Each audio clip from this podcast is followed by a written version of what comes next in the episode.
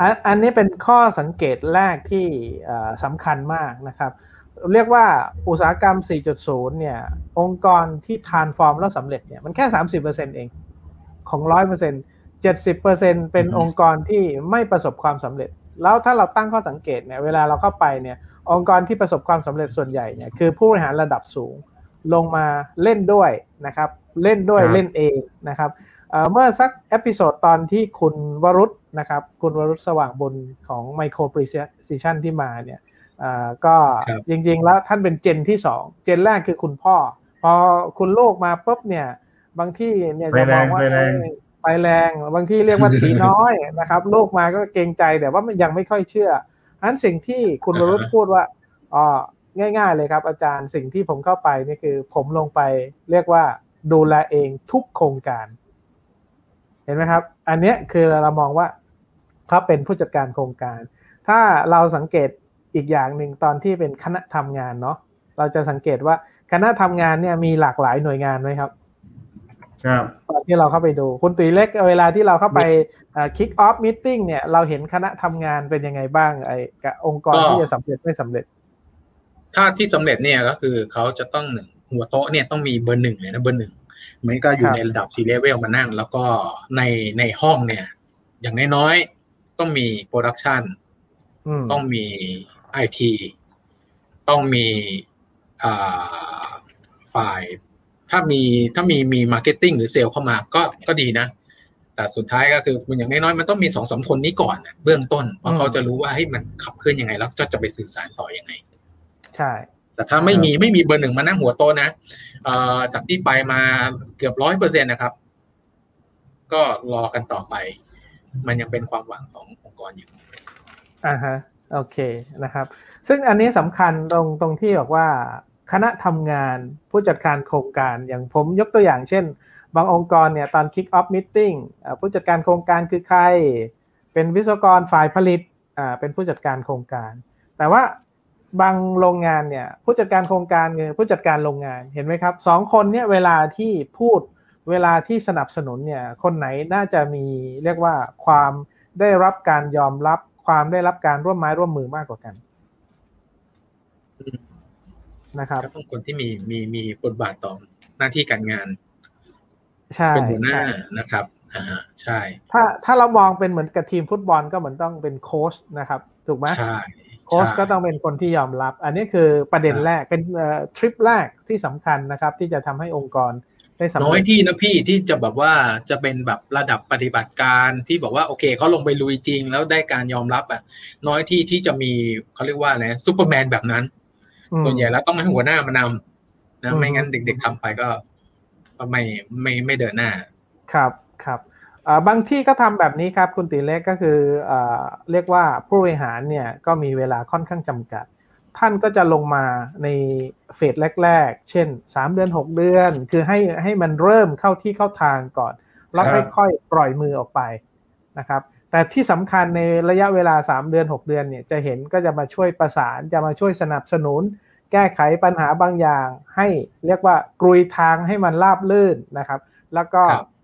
ทำงานให้สะดวก เห็นข้อมูลชัดเจน ระบบเริ่มเป็นปกติแล้วเนี่ยก็จะ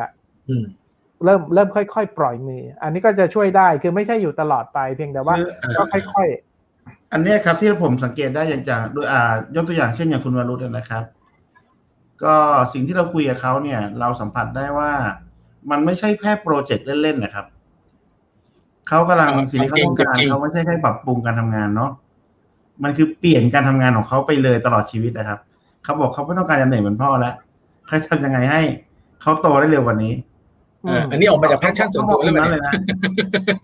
ใช่ไหมฮะพอเขาบอกมุมนั้นปุ๊บเนี่ยผมมองว่ามันต่าง direction มันต่างเลยนะแต่เดิมซึ่งเราคิดว่าเออทำอะไรก็ได้ให้มันดีขึ้นสักนิดสักหน่อย ก็ถือว่าโอเคเลยไม่ใช่ คนนี้เขาไม่ใช่ครับคนนี้เขามองว่าไม่ใช่ฉันจะเปลี่ยนการทำงานของฉันเลยทำไงให้เขากับน้อง สามารถที่จะ บริหารงานต่อได้ มีประสิทธิภาพมากขึ้นยอดขายเพิ่มขึ้นได้ สามารถจะทำแข่งกับจีนได้อย่างเงี้ยเป้าหมายที่เขามองเขาชัดเจนอย่างนั้นผมก็เลยมองว่าเนี่ยดิเรกชันของที่ผู้บริหารถือว่า ถือว่าถือว่ามีความสำคัญกับกับบทบาทในการปรับเปลี่ยนองค์กรอย่างยิ่งนะครับ ที่ก็ต้องดูกันว่าการ transform ไป 4.0 หรือการใช้ automation ต่าง ๆ เหล่านี้เนี่ย มันก็ถ้ามีเป้าหมายที่ชัดเจนขึ้นนะครับ ผมว่าแรงขับมัน เป้าหมายที่มันชัดเจนทำให้ อย่างน้อยเวลาที่เราทำอะไรไปเนี่ย ไม่หลงทางไม่เขวหรืออย่างอีกอีกโรงงานหนึ่งที่เราเคยไปไปดูพี่ต๋องจำได้ไหมครับพอทำทำทำไมปุ๊บพอเจอปัญหา พอเราจับปัญหาเจอเนาะเริ่มเขวแล้วไม่ไปต่อหรือไม่เดินต่ออย่างเงี้ยครับใช่ไหมครับนี่เป็นเพราะอะไรอะพี่ต๋องตรงตรงนี้เองอย่างที่บอกครับว่ามันเหมือนกับเขาเรียกว่าซุกอยู่ใต้พรมอะ คือปัญหาที่มันเคยซุกอยู่ใต้พรมเนี่ย มันโผล่ขึ้นมาพอโผล่ขึ้นมา แล้วบางคนกังวลว่า เอ๊ะเหมือนกับแสดงว่าผมไม่ทำงานสิในอดีต ซึ่งไม่ใช่จริงๆเราต้องยอมรับว่ามันเป็นข้อจำกัดเมื่อในอดีตไงนั้นพอมันมีข้อจำกัดในอดีตแล้วตอนนี้เขาบอกว่า โอ้แต่ก่อน OE ผมเนี่ยตั้ง 85-90%พอติด real time OE เนี่ย OE ตกไปเหลือ 50-60% โอ้แล้วมันเกิดอะไรขึ้นแสดงว่าแต่ก่อนผมหลอกสิข้อมูลผมไม่จริงสิเราบอกไม่ใช่ไม่ใช่ คือมันเป็นข้อจำกัดเดิมเพราะว่าการบันทึกข้อมูลนะครับ อันนี้ก็เป็นเป็นเรียกว่าทริปที่สองแล้วกันผมเรียกว่า มีบางองค์กรเคยบอกว่า โอ้โห ข้อมูลในหลาย ๆ ปีมาเนี่ยผมได้ข้อมูลเรียกว่า fake news หรือเปล่าเนี่ย เป็นข้อมูลหลอกหรือเปล่า แล้วก็บอกไม่ถึงขนาดนั้นเพียงแต่ว่ามันเป็นข้อจำกัดของคน ผมยกตัวอย่างง่าย ๆ คุณตีเล็ก shop floor เนี่ยน้องที่เขาเป็นคนโอเปอเรเตอร์เนี่ยเขาจะลง minor stop ที่มันหยุดเล็กหยุดน้อยทีละครึ่งนาที ทีละหนึ่งนาที ทีละสองนาที ในกะทำงานสิบสองชั่วโมงเนี่ยเขาจะลงให้เราสมบูรณ์ไหมไม่มีทางนะพี่ ได้สิบเปอร์เซ็นนี้ก็ถือว่าบุญแล้วอ่าถ้ามันหายไปสักหนึ่งนาทีหนึ่งนาทีหนึ่งนาทีเนี่ย กะหนึ่งสิบสองชั่วโมงมันหายไปสักยี่สิบครั้ง มันก็หายไปยี่สิบนาทีแล้วนะ วันหนึ่งสองกะก็หายไปสี่สิบนาทีแล้ว เนี่ยเวลาหายไปเกือบชั่วโมงไม่มีใครรู้เลยนะครับ แต่จริง ๆ ชีวิตจริงมันไม่ใช่หายไปยี่สิบนาทีมันหายไปเป็นชั่วโมงเลยพอเราเอาเรียกว่า real-time มาจับมีเซนเซอร์ที่มัน stamp time หยุดเมื่อไหร่นับทันที หยุดเมื่อไหร่นับทันทีเนี่ยมันก็จะหลอกไม่ได้แล้วอัตโนมัติ process มันหลอกไม่ได้ เพราะฉะนั้นมันไม่ได้หลอกไม่ได้ครับ ก็คือสิ่งที่เขาไม่เคยรู้มาก่อนว่ามันมีอยู่มันออกมามันเหมือนผีไง มันไม่มีแต่มันสัมผัสได้น้องหน้างานก็เห็นใจเขานะ บางทีเดินมาหา เคยเดินมาหาผมข้างๆอาจารย์ครับ ผมอยากให้มันเผื่อเวลาสักห้านาทีได้ไหมผมจะได้มีเวลาหายใจ ผมจะได้มีเวลาบอกว่าพอมันทำไม่ได้น้องเพราะว่าจริง ๆ มันเป็นข้อมูล แต่เราก็เราพูดในเชิงให้กำลังใจนะเขานะคือถ้าเขาได้ข้อมูลที่จริงแล้วเนี่ย จะทำให้ฝ่ายบริหาร หัวหน้างานเขาเนี่ยมาช่วยในการแก้ไขปัญหาจริง ๆนะครับ อันนี้คือคือสิ่งที่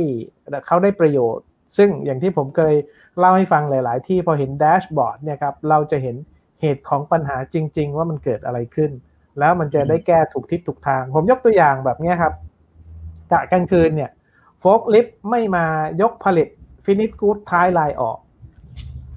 ก็ทำให้ลายจะจอดเออ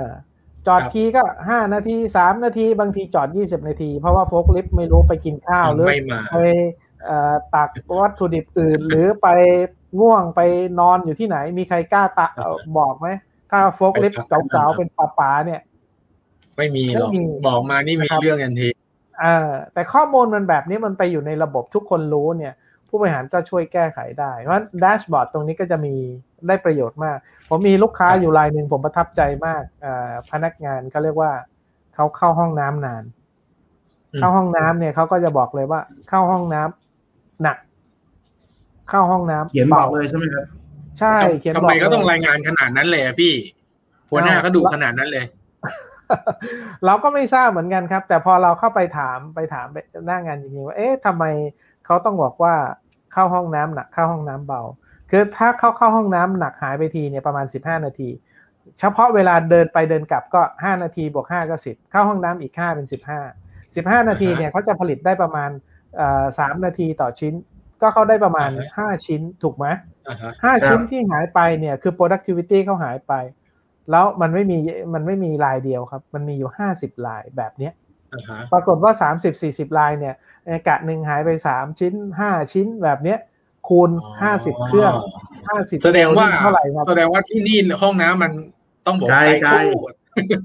ไก่ข้าวอันนี้ผมเคยผมเคยที่หน้าก็ถึงต้องบอกว่าก็ถึงต้องต้องบอกทุกอย่างเลยไม่งั้นเดี๋ยวหัวหน้าดูว่าเองหายไปไหนมาสิบกว่านาทีครับประเด็นนี้สรุปได้สองเรื่องเรื่องหนึ่งก็คือ อย่างที่บอกว่า ที่พี่ที่มีพนักงานมาถามพี่ต๋องว่าอ่า ผมจะขอเวลาสักห้าทีได้ไหมครับให้ผมหายใจได้บ้างอะไรอย่างนี้ครับ คือโดยระบบแบบมันเนื่องจากมันเป็นอ่ามันเป็นมันเป็นระบบเนาะมันเป็นไม่ใช่คนอะเนาะครับ มันก็มันจะไม่มีความรุ่มรวยมันก็มันก็ฟันฉับเลยว่าหยุดจะเดินเครื่องต่อหรือหยุดใช่ไหมครับซึ่งอันนี้มันก็จับล็อกล็อกเวลาได้ได้ชัดเจน แต่นี้ผมกลับมองว่า ไอ้ความชัดเจนนี่แหละไอ้สิ่งที่จะมาปรับก็คือความรุ่มรวยเนี่ย ก็ต้องเป็นผู้บริหารหรือเจ้าของโครงการหรือที่จะ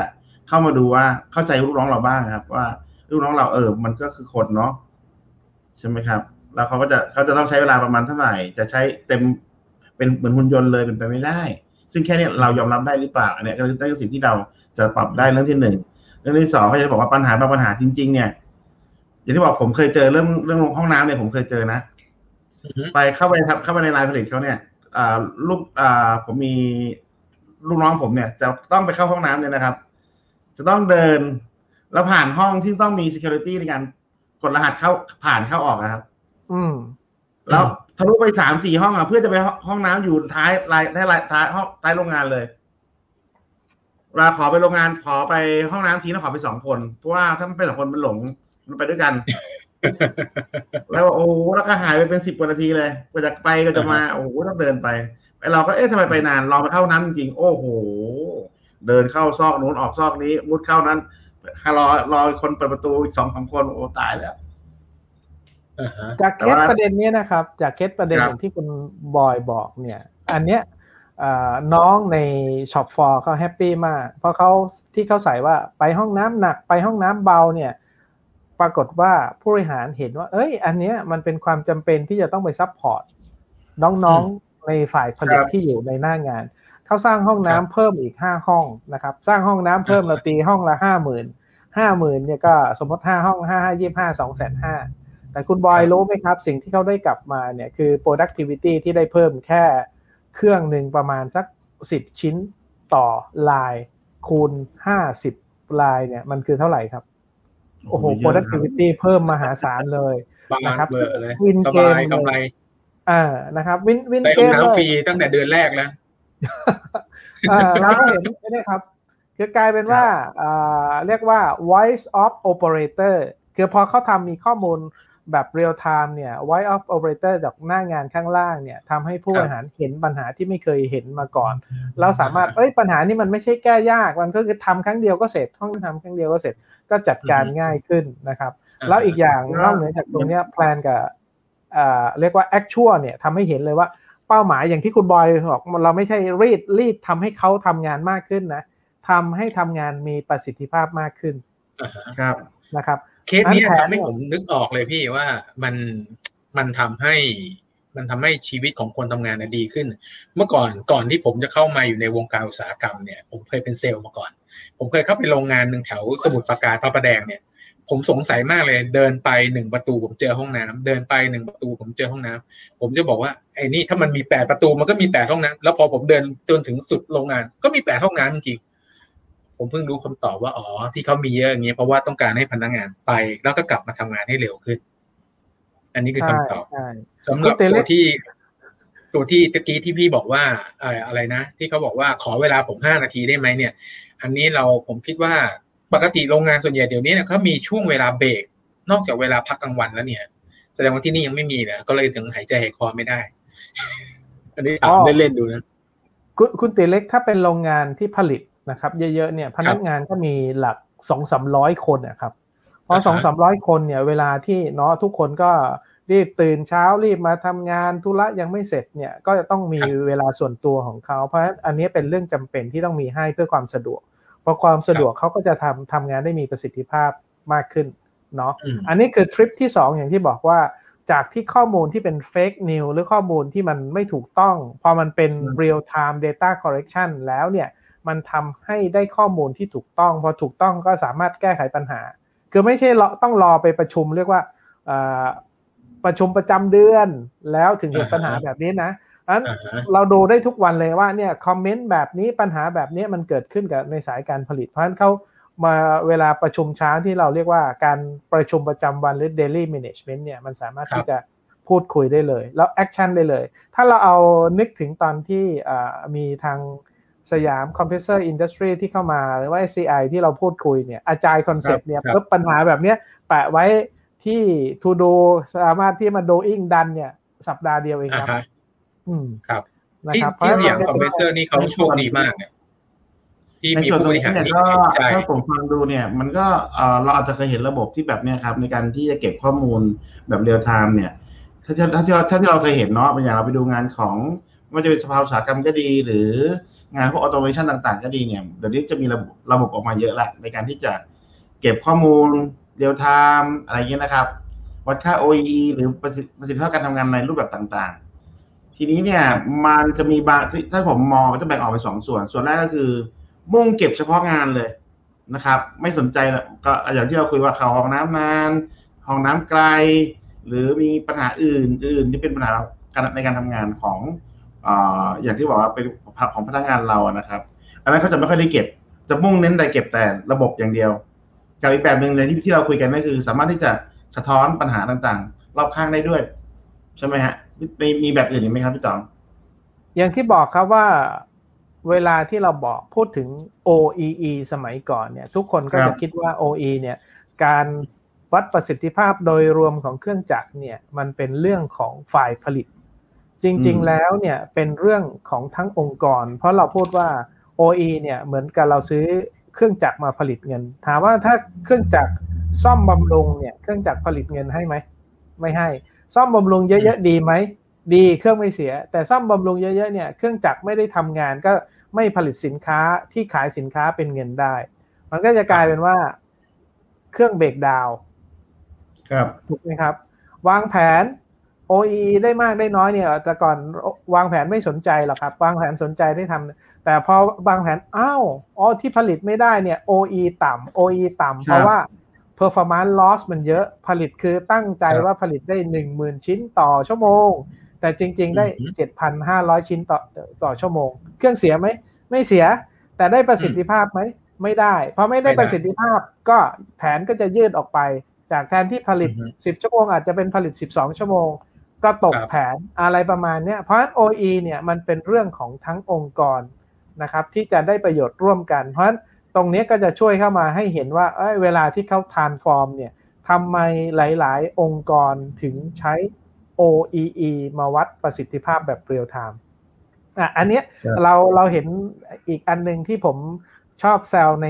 หลาย ๆ องค์กรที่ผมเข้าใจว่า OEE ของพี่เนี่ยได้ค่าเท่าไหร่ ลูกค้าก็จะบอกโอ้แปดสิบเจ็ดสิบห้าเราก็จะถามต่อว่าสูตรการคำนวณ OE ของท่านเนี่ย วัดยังไงนะครับ OE มันก็จะมีวัดแบบหัก เรียกว่าแพนดาวไทม์หัก setup ออก ค่า OEE มันก็ต้องสูงใช่ไหมครับครับ แต่ในมุมของผู้บริหารที่เป็นเถ้าแก่เนี่ย อยากจะหัก planned downtime ที่เป็น PM เวลาพัก เวลาทำห้าสพวกนี้ออกไหมครับ เวลา setup อยากหักออกไหม ไม่อยากหักหรอกครับ เพราะว่ามันสูญเสียเวลาผลิตเงินถูกไหม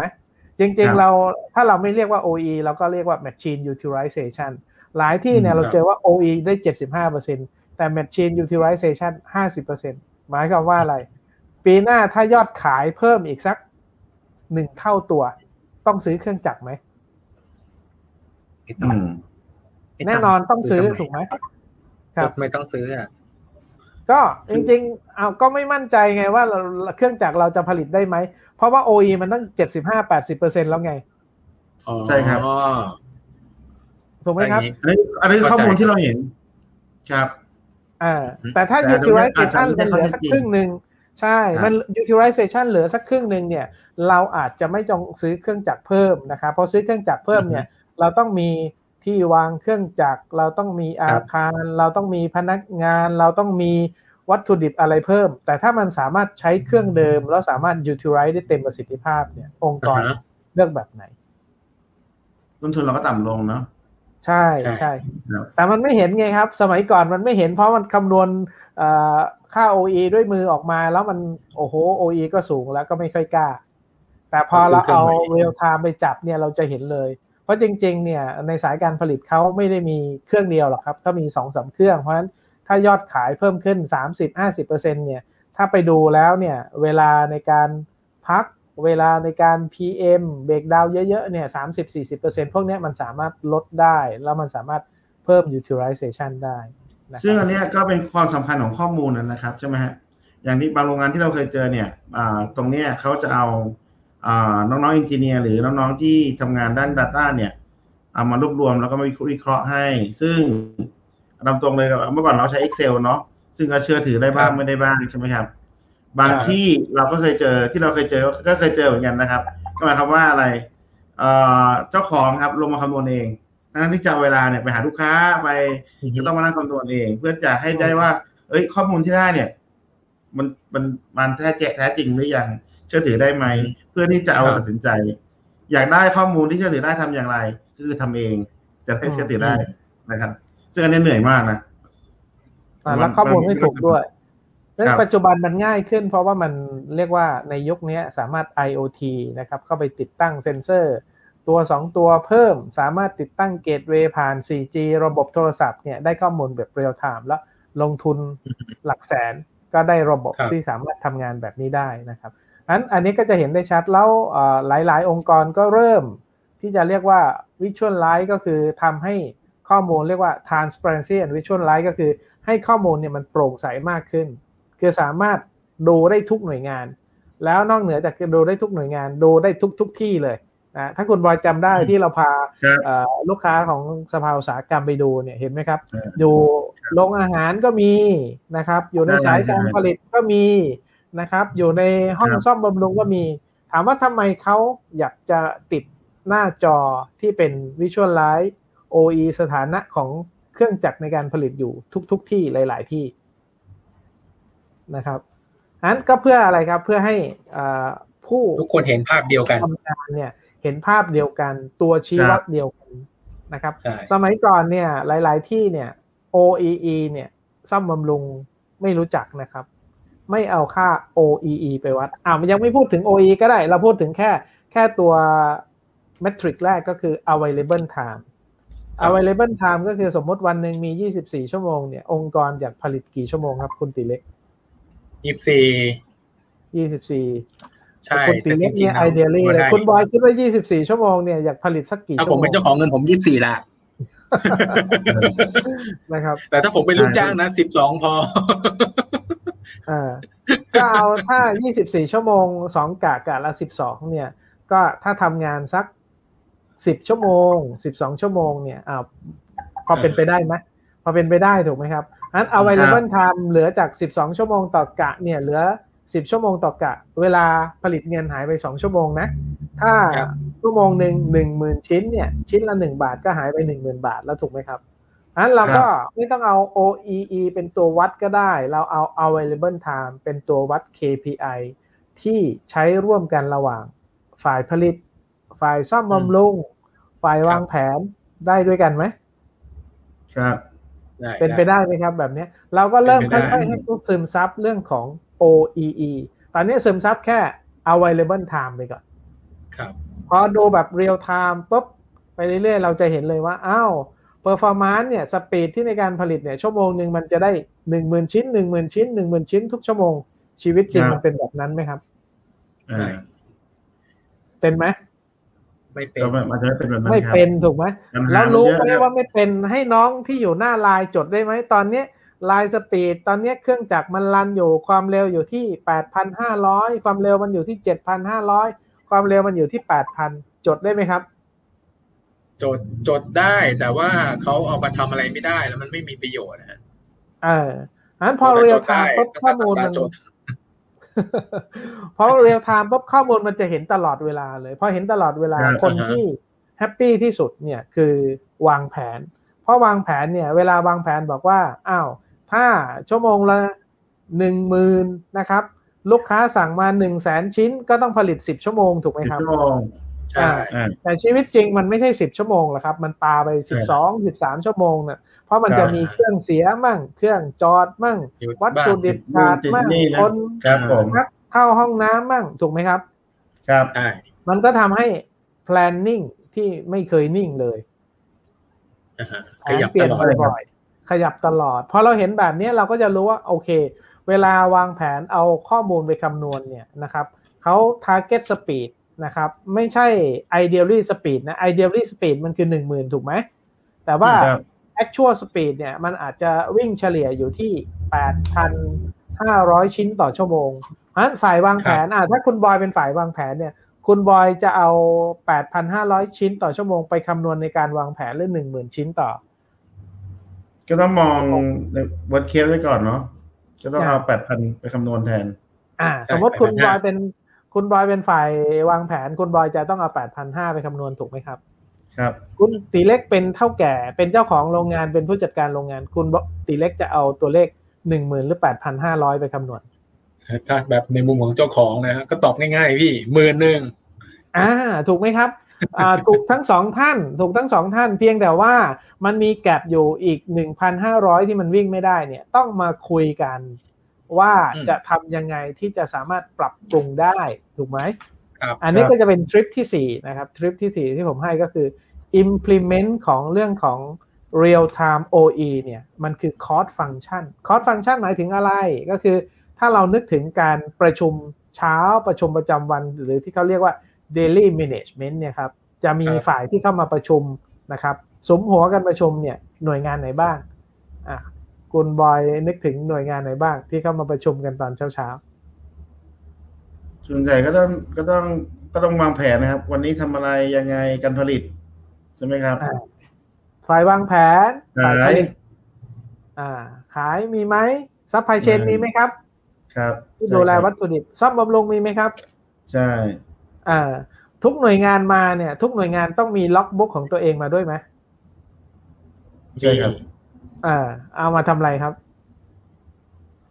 เอามาเพื่อที่จะประกอบการประชุม แต่ว่าจริงๆเราไม่ค่อยได้ใช้หรอก เพราะว่าถ้าวันนั้นใช้ก็คือจะใช้ไงแต่ถ้าส่วนใหญ่ก็ไม่ค่อยได้เปิดหรอกใช่ ทุกคนต้องการ information ที่อยู่ในล็อกบุ๊กของหน่วยงานตัวเองที่น้องที่ทำงานต้องมาลงให้ว่าทำงานเป็นยังไงเกิดเหตุการณ์อะไรขึ้นบ้างแก้ไขอะไรบ้าง ซึ่งอันเนี้ยนะครับเพราะ implement real time OE เนี่ย มันสามารถที่จะอยู่บน digital form นะครับคืออยู่ digitize ก็คือมันสามารถจัดเก็บบันทึกเป็นในรูปแบบของอิเล็กทรอนิกส์ไม่จำเป็นต้องไปจัดเก็บหลาย ๆ ที่ เราสามารถรวมข้อมูลมาที่รวมศูนย์เดียวที่เราเรียกว่า single source of truth ข้อมูลมันก็จะโปร่งใสมากขึ้น ปัญหาของคุณบอยกับปัญหาของผมเนี่ยมันคือปัญหาเดียวกันเครื่องจักรเสียหนึ่งชั่วโมง คุณบอยเป็นฝ่ายซ่อมบำรุงผมเป็นฝ่ายผลิต อาจจะไม่เหมือนกันนะ เสียหนึ่งชั่วโมงหมายถึงคุณบอยบอกว่า ตั้งแต่เริ่มผมเอารถเข้ามาเนี่ยนะเหมือนรถเลยรถเสียเนี่ยผมเอาเข้ามาเนี่ยช่างซ่อมเนี่ยแค่ชั่วโมงเดียวนะ แต่กว่าจะเรียกว่าวอร์มเครื่องสตาร์ทลองรันลองขับเนี่ยมันอาจจะชั่วโมงครึ่งนะครับเพราะฉะนั้น available time จริง ๆ มันหายไปมันหายไปเท่าไหร่คุณบอยบอกหนึ่งชั่วโมงผมบอกอันนี้คือข้อดีนะ คือผมเคยเจอการประชุมที่ที่เอ่อวันนี้ตั้งใจจะประชุมกันเรื่องนี้แหละครับ ต่างคนต่างเตรียมข้อมูลกันมา สุดท้าย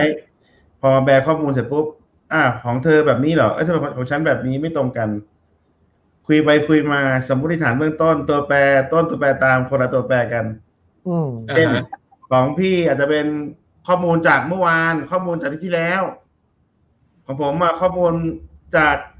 ต้นเดือนหรือข้อมูลจากณวันนี้เลย ณตอนนี้เลย ใช่ไหมครับพอคุยไปคุยมาอ้าวหาสาเหตุไม่ได้ สรุปปัญหาไม่ได้เอางี้ไปเตรียมข้อมูลกันมาใหม่ แล้วกลับมาประชุมกันใหม่ทีก็เฟลไปบอกว่าโคตรละเสียเวลาเลยครับ ผมเคยเจอในการประชุมแบบเนี้ย ว่าแบมาข้อมูลแต่ละคนมาจากมุมนั้นมุมนี้ ซึ่งจริงๆ แล้วข้อมูลมันน่าจะเป็นข้อมูลเดียวกันอะ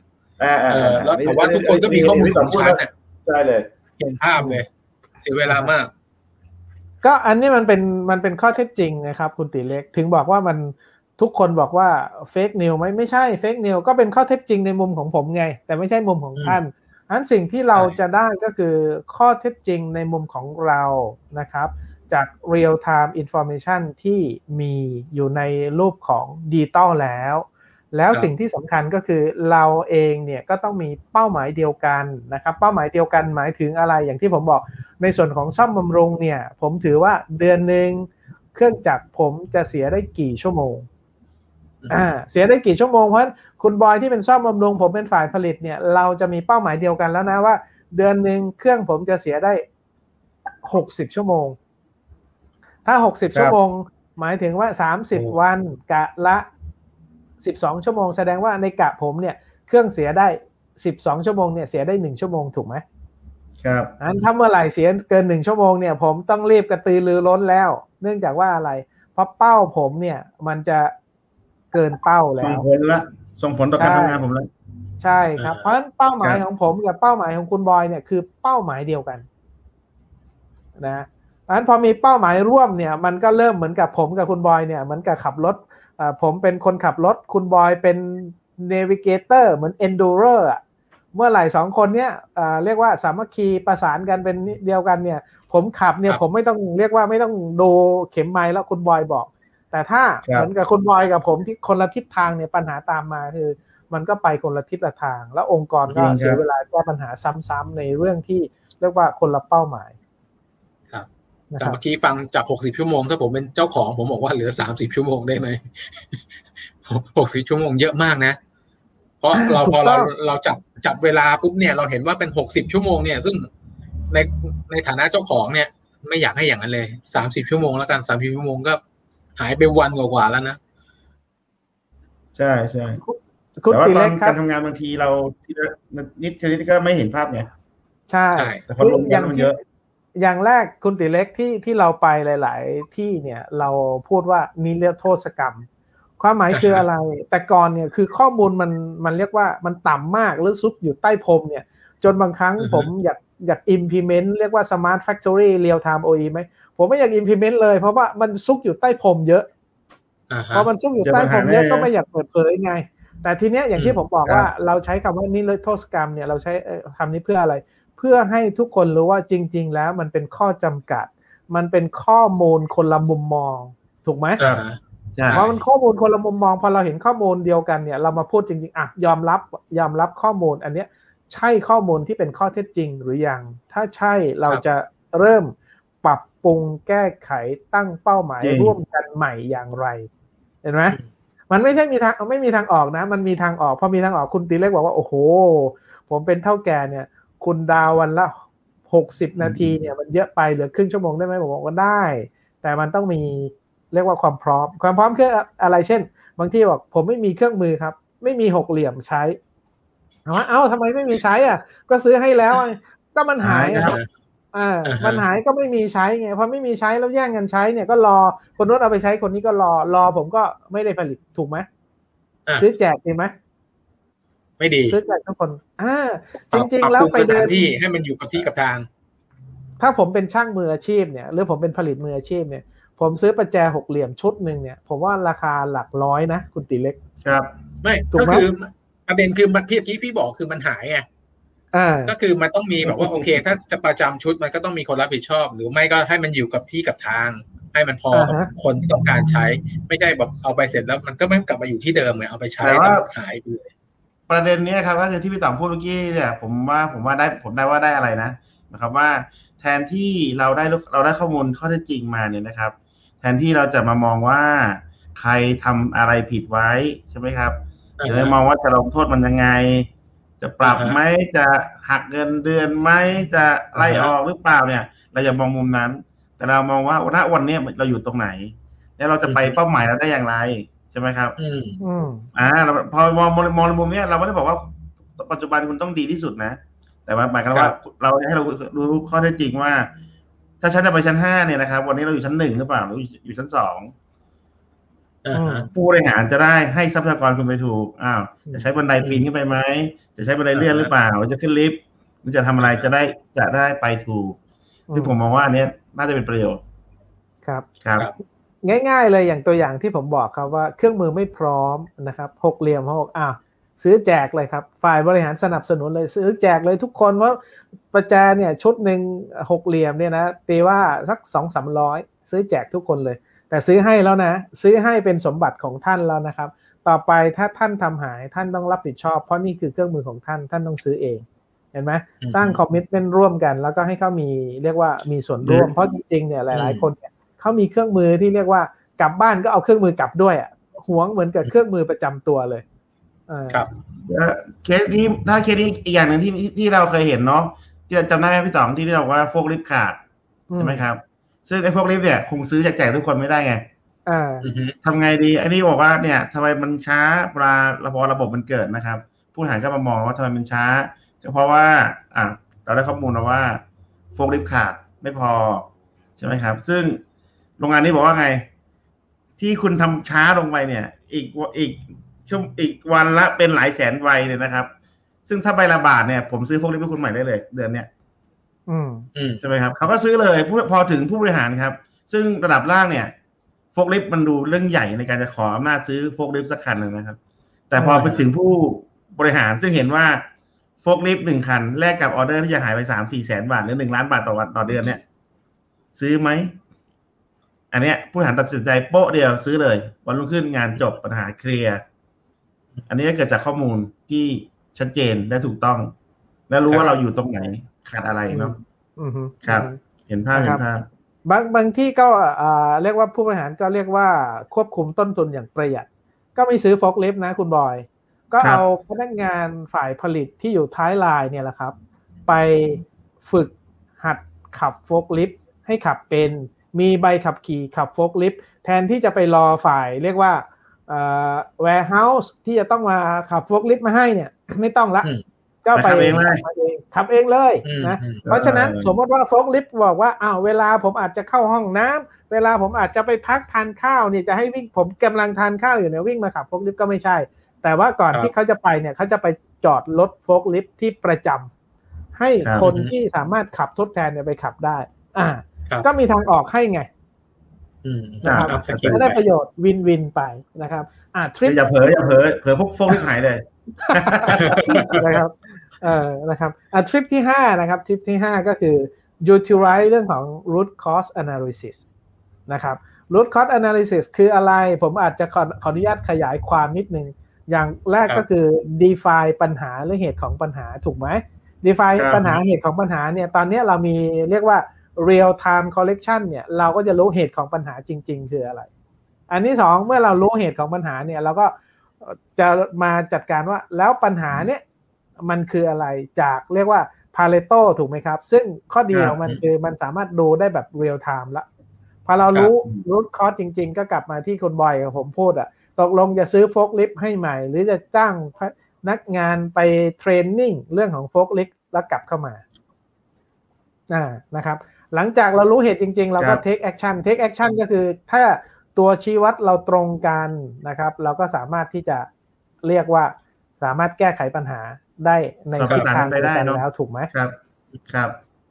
ใช่ไม่ใช่เพราะเป้าหมายเดียวกันก็คือมันสามารถที่เรียกว่าเอ่อ eliminate six big loss คือจำกัดเรียกว่าปัญหาที่มัน six big loss ว่า set up มากเวลามาก เบรกดาวมากนะครับ ของเสียมากตอนเนี้ยมันถูกเรียกว่า classify ปัญหาให้เห็นแต่ละปัญหาได้เลยว่าคืออะไร แล้วเราจะได้ว่าปัญหาไหนสำคัญอะวัดยังไง ความถี่ครับหรือว่ามูลค่าของมัน อ่านะครับ ถ้าในมุมของเท่าแก่เนี่ยวิธีการวัดปัญหาง่าย ๆ คืออะไร วัดจากมูลค่าของมันเลยครับ คุณตีเล็ก เช่นครับดาวไทม์มันหกสิบชั่วโมงของคุณตีเล็ก เนี่ย มันหกสิบชั่วโมงเนี่ยมันเยอะไปคือหนึ่งหมื่นเท่าถูไหร่กไหมคหรันึ่บงหมื่นอ่าเออนะครับ โทษทีหกสิบนาทีคือหนึ่งหมื่นหกสิบชั่วโมงครับก็คูณหกสิบเข้าไปถูกไหมครับ ครับก็มีมูลค่าเท่าไหร่ เพราะฉะนั้นถ้าเราจะใส่ resource เข้ามา เราจะใส่เงินเข้ามาใส่เครื่องมือเข้ามา เราก็เทรดออฟเลยว่าปัญหาเนี้ยมันเกิดขึ้นบ่อยไหมอือฮึกี่ชั่วโมง พอกี่ชั่วโมงครับเราก็ประเมินได้ว่า ถ้า60ชั่วโมงต่อเดือนคูณ1 0,000เข้าไปโอ้โห ถ้าเราจะรับพนักงานมาเพิ่มอีกกะละหนึ่งคนพนักงานสมมติเงินหมื่นห้านะครับ แสดงว่าเราใส่เงินมาก็ประมาณสักสามหมื่นสามหมื่น รวมค่าโซหุ้ยรวมหนี่นู่นตีว่าเอาให้สองเท่าหกหมื่นอ่าฮะคุณตีเล็กได้เท่าไหร่อะ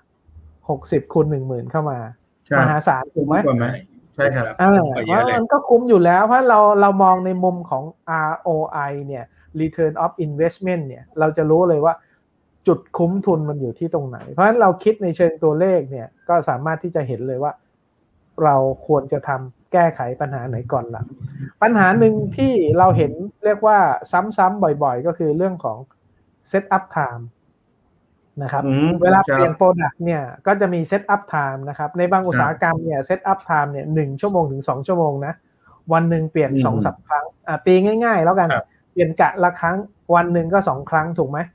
สามสิบวันทำงานเนี่ยก็คือเท่าไหร่ครับหกสิบครั้งหกสิบครั้งอืมหายไปหกสิบชั่วโมงเนี่ยโอ้ ถ้าเป็นเฟอร์รารี่นะแบบเฟอร์รารี่เนี่ย คุณลดลงไม่ต้องเยอะหรอกลดลงแค่ครึ่งหนึ่งจากหกสิบเหลือสามสิบเนี่ยครับควรจะมีพนักงานเรียกว่า quick fix ไหม ถ้าคุณบอยนึกถึงเหมือนกับเอ่ออู่ซ่อมรถนะครับ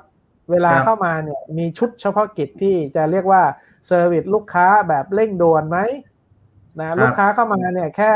เรียกว่าเติมน้ำหม้อน้ำเติมใช้มันลมเครื่องไงยางครับอ่า เติมน้ำมันเครื่องแทนที่จะโอ้โห ใช้เวลาช่างคนเดียวใช้เวลาชั่วโมงหนึ่งหรือช่างสามคนใช้เวลาสิบห้านาที ใช่ครับ อันไหนมีประสิทธิภาพมากกว่ากัน ใช่ ก็ต้องอันที่อันนี้สองอยู่ที่การจัดงานนะใช่ แล้วแล้วก็ดูเรามองบางทีมองไปมุมของลูกค้ามุมของความพึงพอใจอะครับ ใครได้ประโยชน์ ใช่ ลูกค้าแล้วเร็วได้ทั้งคู่อะครับ เราก็ได้ประทับใจอ่าพอลูกค้าเราได้ประโยชน์ได้เราก็ได้ความถี่ประโยชเพิ่มขึ้น์นนะครับ อ่าครับผมผมมีแบบเรียกว่าเคสที่โหดๆเลยนะครับสำหรับอ่ากรณีที่ลูกค้าเห็นความสำคัญของ productivity ผมบอกว่าถ้ามีถ้ามีลูกค้าที่เขาอยากได้สินค้าคุณ แล้วเขามานั่งเฝ้าที่โรงงานเนี่ยนะครับ คุณจะทำยังไงคุณกำลังผลิตอยู่ สมมติคุณบอยกำลังผลิตอยู่เนี่ย ผลิตครับให้คนอื่น แล้วมีลูกค้ามาบอกว่า เนี่ยต้องผลิตให้ฉัน ฉันจะเอาตอนนี้เลยเนี่ย คุณบอยจะทำยังไง ทำใจอ่านี่เป็นเรื่องระหว่างงานด่วนกับงานใหญ่แล้วอ่าอ่าต้องเลือกเออคุณบอยเลือกอะไรล่ะ ถูกไหมงานด่วนครับผมเลือกงานด่วนครับ จริง ๆ แล้วสิ่งที่เราเห็นเนี่ย สิ่งที่เราเล่าให้ฟังวันเนี้ย five tip improve productivity OE เนี่ย เราต้องมี safety margin ก็คือจริง ๆ แล้วเรารู้ว่าความสามารถในการผลิตของเรายังอยู่ที่เท่าไหร่เหลือไหม จะจัดการยังไง ถ้าคุณบอยเห็นว่าประสิทธิภาพของคุณบอยเนี่ยนะครับ OE ได้ 85%แต่ว่า utilize แค่ 50%ในมุมของเท่าแก่คุณบอยอยากจะ utilize เพิ่มไหมครับ การ utilize เพิ่มคืออะไรครับ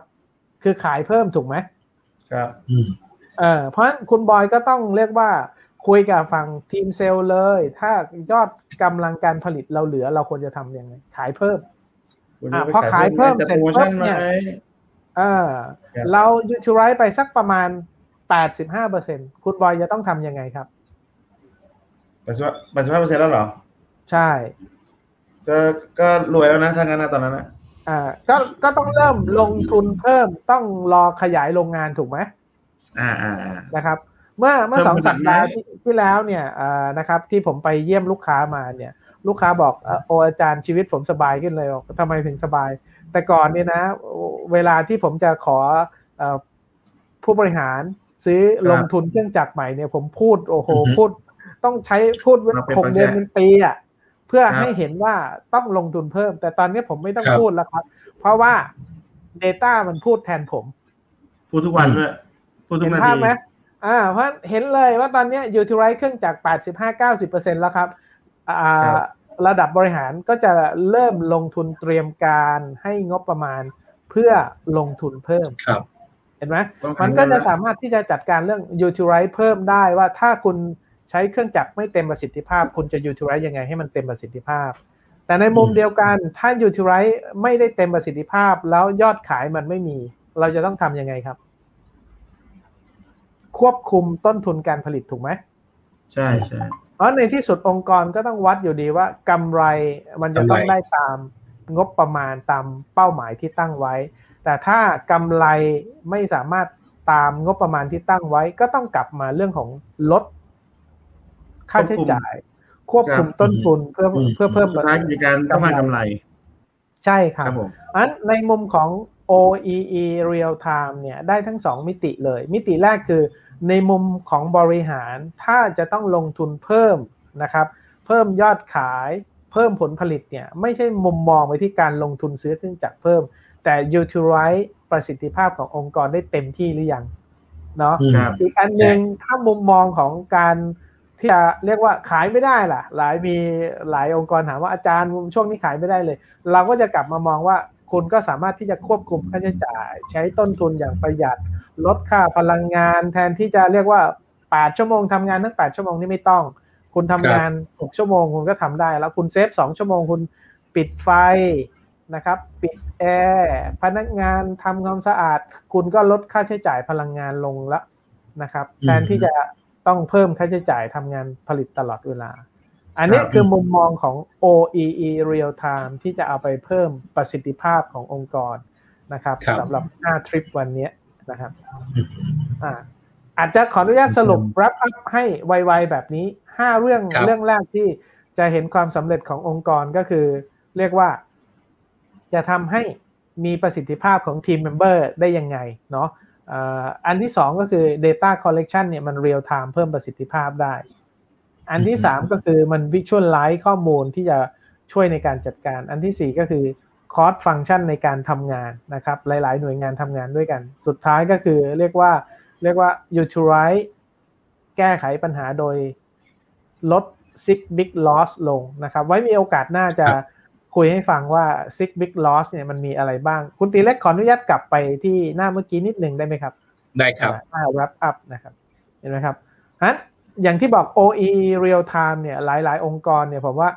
ช่วยให้ตัดสินใจมีประสิทธิภาพเพิ่มขึ้นได้เยอะไหมคุณบอยพอเห็นภาพไหมว่า คุณบอยควรจะลงทุนเพิ่ม หรือควรจะลดค่าใช้จ่าย อันนี้ตัดสินใจได้ง่ายขึ้นไหมครับ ครับใช่ครับแล้วอุ่นใจขึ้นเลยอะใช่ ถ้าทำได้แบบนั้นเนี่ยประสิทธิภาพหรือว่า productivity มันก็สูงขึ้น เรียกว่า labor productivity ก็คือเรียกผลผลิตต่อคนเพิ่มขึ้นได้เลย พอผลผลิตต่อคนเพิ่มก็คือ ต้นทุนก็ลดลง ต้นทุนลดลงเนี่ย ยอดขายก็เพิ่มขึ้นนะครับ ยอดขายเพิ่มขึ้น ส่งมอบลูกค้าได้ตรงเวลามากขึ้น เหมือนกับที่คุณวรุษพูดนะครับ คุณวรุษบอกว่าอ๋อง่ายมากเลยครับอาจารย์ของผมที่ได้ก็คือ one stop service ลูกค้าเลือกเราก่อนคนอื่น เพราะเราสามารถตอบสนองลูกค้าได้อย่างรวดเร็วอ่าฮะคุณบอยพอเห็นภาพไหมตรงนี้เองเนี่ย คุณบอยคุณตีเล็กมีอะไร เสริมไหมว่าในมุมมองที่เราไปเนี่ยจากโอเรียลไทม์ช่วยลูกค้ายังไงบ้าง ครับจริงๆแล้วผมเคยจะบอกอย่างนี้ว่า จริง ๆ แล้วเนี่ยมันเหมือนมันเหมือนเท่าแก่ทำเท่าแก่เนาะคนจีนจะเรียกว่าเท่าแก่ในการที่จะดูแลกิจการของตัวเองนะครับ ซึ่งอันเนี้ย แต่เพียงแต่ว่านักเมื่อก่อนเนี่ยถ้ากิจการไม่ใหญ่มากครับ ข้อมูลต่างๆเนี่ยมันอยู่ในหัวของเท่าแก่อยู่แล้ว วันนี้ลูกน้องโอ้โหนั่งเต็มเลยใช่ไหมครับ ไม่มีงานเลยทำยังไง เท่าแก่ก็ต้องเริ่มแล้วเฮ้ยอ้าวเก็บกวาดขยะสิเสร็จลงเสร็จเหล็กไปขายได้เปล่าใช่ไหมฮะเริ่มละ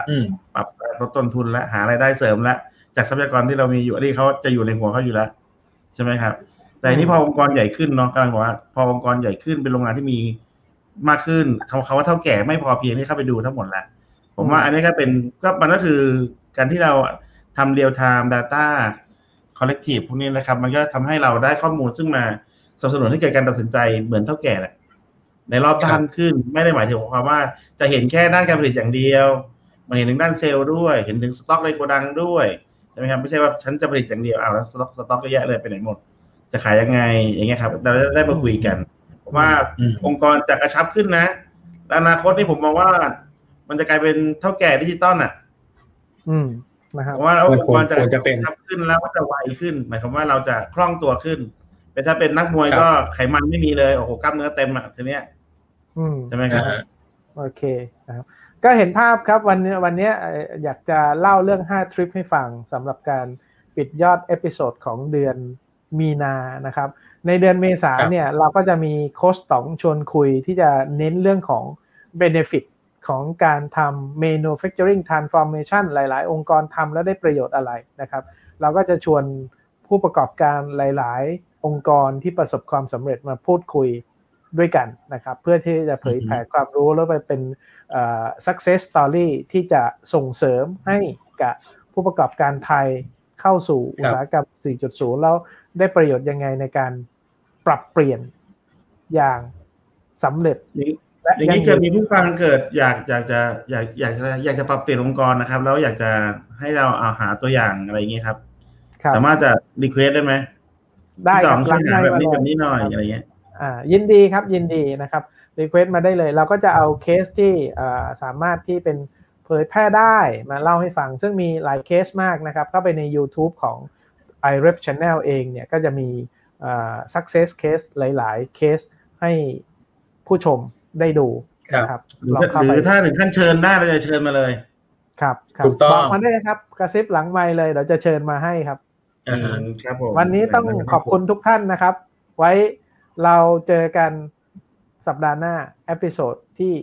19นะครับ เรื่องของ19ผลสำเร็จเรื่องของ transformation วันนี้ต้องขอบคุณครับทุกท่านนะครับ สวัสดีครับ สวัสดีครับบสวัสดีครับ